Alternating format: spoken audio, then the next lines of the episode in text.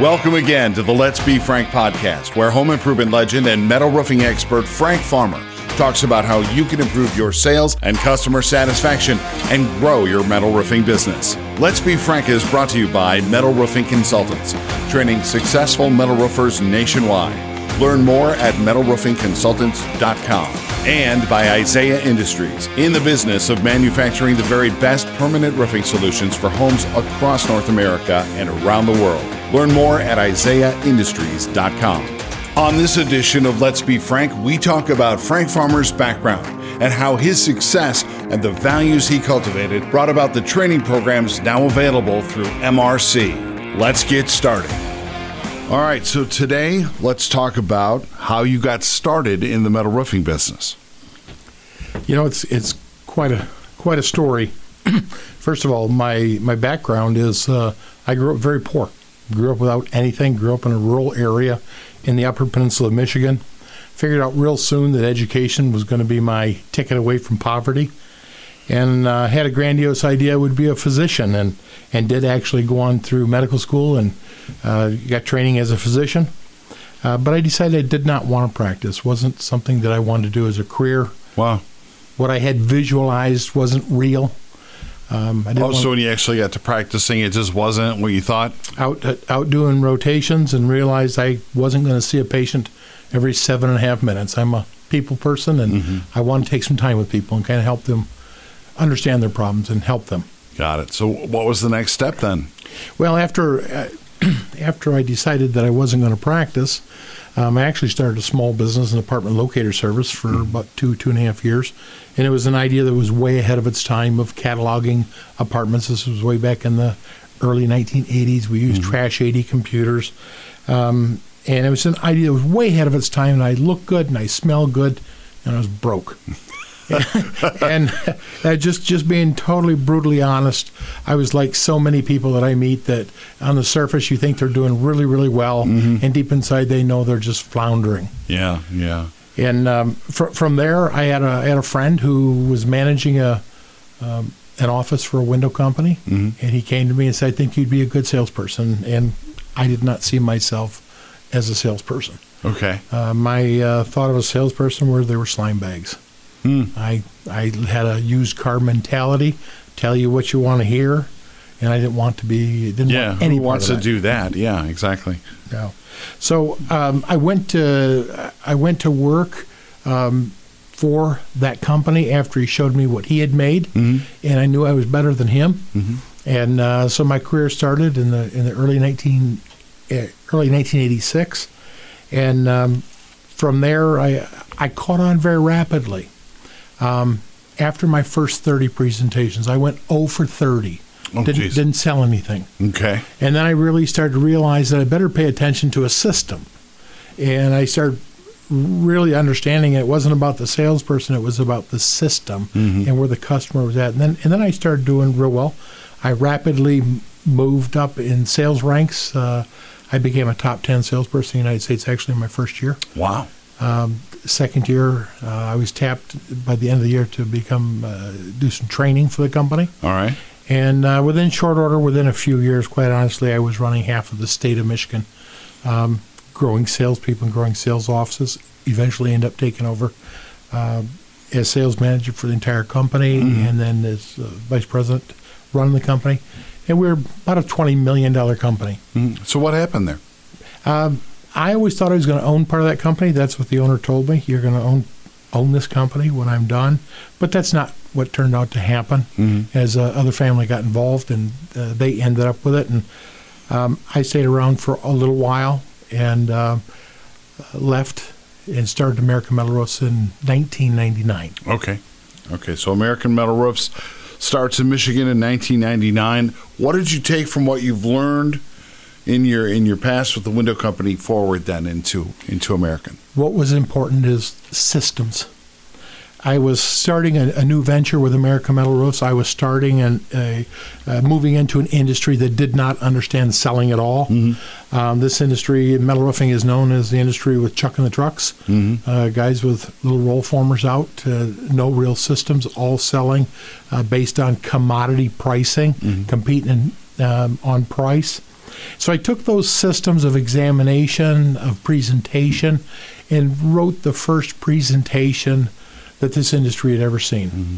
And I showed that it was possible to go out and do a one call close on a $50,000 roof. So since that time, metal roofing has really expanded. One of the things you've been you've been talking about lately is how dissatisfied many uh, metal roofing customers are after they make their purchase. What accounts for that? Well, what what happens is that you have an uneducated consumer. Mm. You have a, a, consumer that doesn't understand the difference between low grade metal and mm-hmm. high grade metal, or uh, roofs that are made for barns versus mm-hmm. those are made for houses. Mm-hmm. Um, and so they, the uneducated consumer gets taken advantage of by um, a contractor that wants to tell them whatever they want to hear. That slime ball I told you about yeah, that I yeah, did yeah. not want to be. Okay. Uh, the industry's full of it. Mm-hmm. And uh, many many people selling metal don't even know that a barn metal roof is not supposed to go on a house. They so don't, don't that, that, that becomes a mission then for uh, for MRC um, as metal roofing consultants, as you founded that organization, and uh, yes, in a way to sort of combat all of that. Yes, it, it, was probably well, it wasn't long after we were recognized by Inc. magazine in 2007 mm. as one of the fastest growing construction companies out there, and we started gaining some notoriety um, and people were coming to us wanting to know about our systems. How could we teach salespeople? How could salespeople do ten thousand dollars net per lead uh, for every issued lead? They're averaging ten thousand dollars in sales. Sure. So these systems that are so vital, we started helping people with. But you're you're correct, Jim. Uh, MRC Metal Roofing Consultants is really more than teaching salespeople. It's about helping define an industry help them find bearings of what is and what isn't, um, clear up some confusion. We also work with some manufacturers and help them. But to educate everybody on what should be done to a home and what shouldn't be done to a home, and staying ethical and uh, and true to yourself. So, what do you say to those that look at your success and say, "Ah, they're just lucky, right place, right time"? You know, I, I've heard that a lot. Um, and I can't I can't say that I haven't had a good amount of luck. People think uh, though that luck is something that happens to you randomly. Um, when I think of luck that way, I think you, you might as well go buy a lotto ticket. Okay, yeah. but that's not the kind of luck that I've experienced. Um, I believe if you want luck in your life, there's a few things you need to do, and that you can truly manufacture luck. And um, I tend to have a lot of good luck. And it's really, Jim, because I, I, I've recognized to do three things. Okay. And the first one is is no matter who I'm working with, I try to put them 1st mm-hmm. In other words, if I can help you, you truly be successful and make you the center of the universe and help you, then we're all going to benefit. You see, I can't always expect that things are going to go flow positively to me. Sure, sure. But you know, when you help somebody, genuinely help them from mm. your heart, you get a good glow inside of you. You get a feeling inside of you of like that's you know an adrenaline high mm-hmm. when you're helping other people become successful. And I found that things, good things, just start to happen to me, and I get good luck when I help other people. So first thing is, I help try to help create good luck for other people by making them the center of the of the relationship. Sure. Okay. Now, people people constantly will say, "Well, you're you're fortunate." Um, I tend to believe that good fortune or good luck um, you create, but you meet it halfway. Mm. And let me explain. What I mean is, when when I do a project, I go full throttle, 100% all in. And it's it's not good enough just to have a big dream or visualize or I'll talk to sometimes salespeople and they've got big grandiose goals or business owners. They're going to achieve this. They'll sure. triple the business this year. Mm-hmm. And and for the most part, they don't understand the amount of work that's going to take. Yeah. To be there. Yeah. Okay. Mm-hmm. So when I work hard, full throttle, and I'm passionate about it, luck seems to come my way. And when because I, am positive and there's activity uh, that that's going on. Okay. The, the last thing I, I mentioned is is positive. I believe good luck comes to those people who are positive. whiners keep getting fortune taken away. Yeah. In other words, we've all met that person when you sit down and have a conversation and you're, you're talking about and you're uh, moving ahead and you're excited. Um, and they want to sit and tell you their good luck story. Okay? Yeah, Sounds yeah. like a country song. Okay? um, I've, I've heard people say, you know, that's the story of my life as they're talking. Sure. But sure. they painted a negative picture. Mm-hmm. Well, how about we paint a positive picture as the story of our life? Yeah. The cloud follows uh, some people around quite a bit. So these values inform then everything from your training process, your sales process that you've designed. This is sort of the core of it. Exactly. When the moral compass inside of you is right, okay, and you're positive, and you put the hard work to understand the whole process, the world's in front of you. It, become, it becomes a fortune. It truly does. You, you set you set sail to your own destiny when you do those things. A lot of positivity, a lot of good values, a lot of uh, certainly positive energy in what you're you're training and in what, how you're working with your customers. But what about when something bad happens, something unexpected? happens to me all the time. Um, and as I said earlier, you can't always expect good fortune and luck to come your way. But sometimes when those bad things happen, you just need to stop and take take a look at it and understand that whatever is thrown your way in life, you have to look for the silver lining. Hmm. There has to be a lesson that's learned. There has to be a reason that maybe some of that bad luck came your way. Did you sacrifice your value system? Did you really do things that you weren't supposed to be doing? And I'm not saying you're getting punished, mm-hmm. not at all. Yeah. But sometimes we set up those unfortunate things by not making right decisions earlier. I have to ask myself this every time something negative happens. What can I learn from this? How can we take this situation now and come out the other side of it and be better and be stronger? Mm-hmm. Many times it takes self reflection to do that. Sure, sure. Because you don't want to find yourself in those patterns where you're repeating negative stuff. I mean, if you learn from it, hopefully that can that can cause change to come about. When you're working with others, do you find that they have a lot of sort of negative stories, negative energy? Yes, I do. More than I'd like to, to admit. I'm going to say it is probably the number one thing that holds people back because they, they will start down a path and they start down a path of self sabotage instead of instead of learning. Many people uh, don't understand what they're doing to themselves.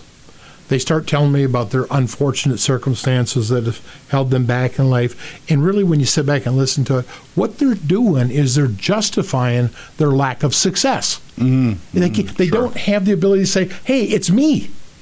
And at some point, we have to say, hey, it's me that's Yeah. doing this. Yeah. How do we get past this? And so sometimes it's helping them with that.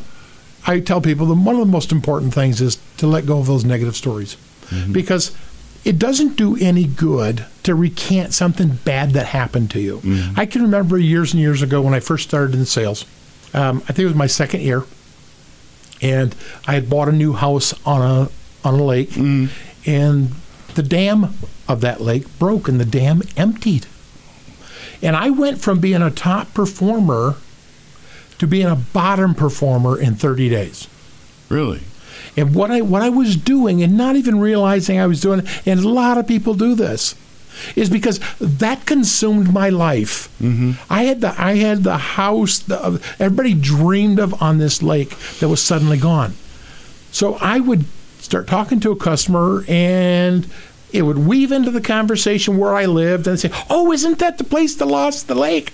Yes, and I'd give my hard luck story. It set the tone for a downer. Mm-hmm. And I don't I can't tell you why I felt comfortable doing that.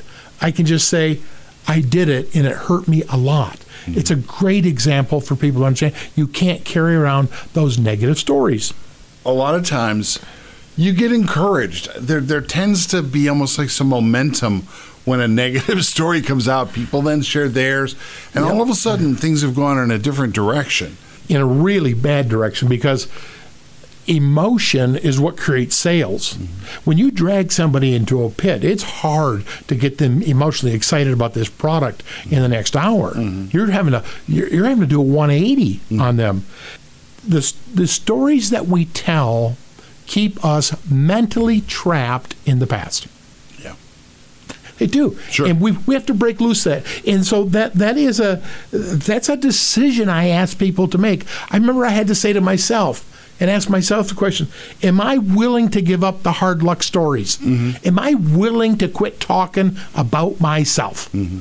They don't care my car blew up. They don't care my dam is gone.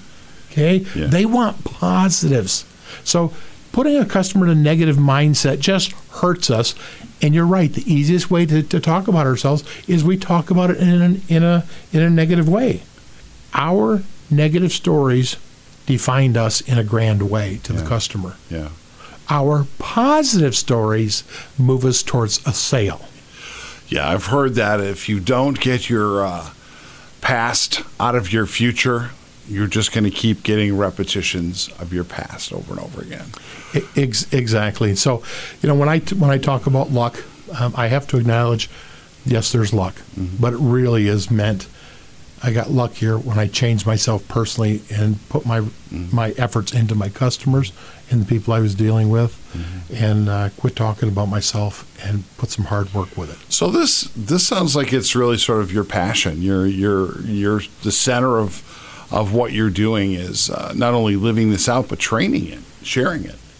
Um, it is. So the sales process is developed so that it is totally customer centric and it is not about a salesperson at all. We give them zero opportunity to talk about themselves so they don't fall into these bad habits. Yeah, So yeah. when we help them go through a sales training, it's really a cleansing process they go through. Also, and when they get out and start doing presentations and they tape themselves and they listen back, they'll realize how much they're talking about themselves and it's not good. Okay, and all of this is part of what you deliver in uh, metal roofing consultants, working with companies. That is correct. Not only with uh, with owners, but working with salespeople. And we'll end this edition of Let's Be Frank right there. Thanks for listening. Let's Be Frank is sponsored by Isaiah Industries, in the business of manufacturing the very best permanent roofing solutions for homes across North America and around the world. Learn more at isaiahindustries.com. Let's Be Frank is a production of Metal Roofing Consultants, training successful metal roofers nationwide. Learn more at metalroofingconsultants.com.